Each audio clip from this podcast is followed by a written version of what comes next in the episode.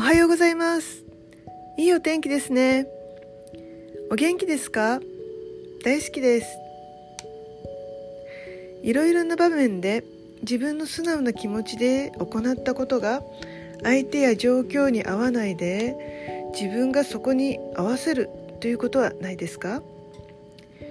こういう経験が強くあればあるほど自分の本来のものが奥に隠れてしまいますね。自分の本来の姿を中心に臨機応変に現状に合わせていけるといいですね。あなたは優しい。あなたは思いやりがあります。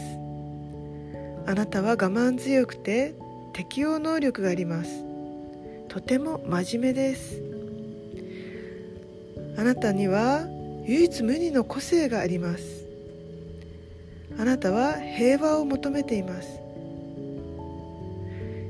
自分に素直になっていいんだよ。あるがままでいいんだよ。自分が心地よいところでいいんだよ。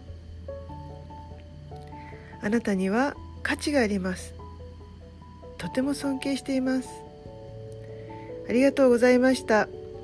良い一日をお過ごしくださいませ。